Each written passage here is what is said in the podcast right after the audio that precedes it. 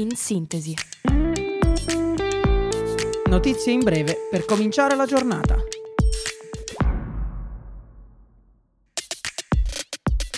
Buongiorno a tutti da Radio Yulm. Io sono Diletta e questo è In Sintesi. Ecco le principali notizie della giornata. Nuovo scontro tra Roma e Parigi sulla gestione dei migranti. Il capo del partito del presidente Macron, Stéphane Séjourné, attacca la premier italiana accusandola di fare politica in maniera ingiusta, disumana e inefficace. Immediata la replica della premier Giorgia Meloni.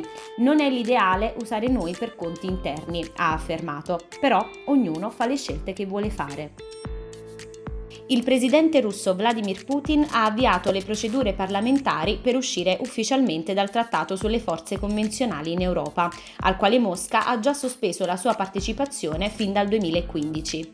Il trattato era in vigore dal 1990 ed è mandato nel 1997 dopo lo scioglimento dell'Unione Sovietica, ma i paesi della Nato, lamenta Mosca, non hanno ratificato tali emendamenti rallenta l'inflazione negli Stati Uniti al 4,9% ad aprile contro il 5% delle attese. Nel mese di aprile, infatti, i dati dell'indice dei prezzi al consumo degli Stati Uniti hanno mostrato un calo, fornendo qualche speranza che il costo della vita scenderà verso la fine dell'anno. La Federal Reserve è pronta ad adottare misure per contenere l'aumento dei prezzi qualora necessario. Musk sfida WhatsApp con chiamate audio e video anche su Twitter. WhatsApp non è affidabile, ha affermato il CEO, mentre su Twitter gli utenti potranno effettuare chiamate audio e video verso un qualsiasi altro account sulla piattaforma e in maniera del tutto anonima, senza dunque la necessità di fornire il proprio numero di telefono. Dopo vent'anni torna all'Euroderby in semifinale di Champions League e l'Inter affonda i cugini rossoneri con due reti nei primi 11 minuti.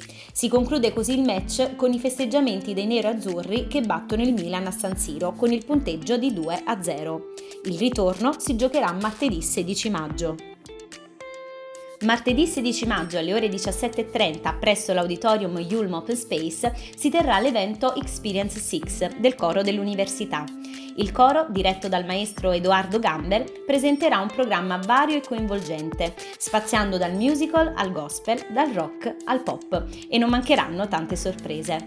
L'evento è aperto a tutti fino a esaurimento posti. Queste erano le principali notizie del giorno. In sintesi, ritorna domani mattina, sempre alle 8, sempre su Radio Yulm. Un saluto da Diletta e vi auguro una buona giornata.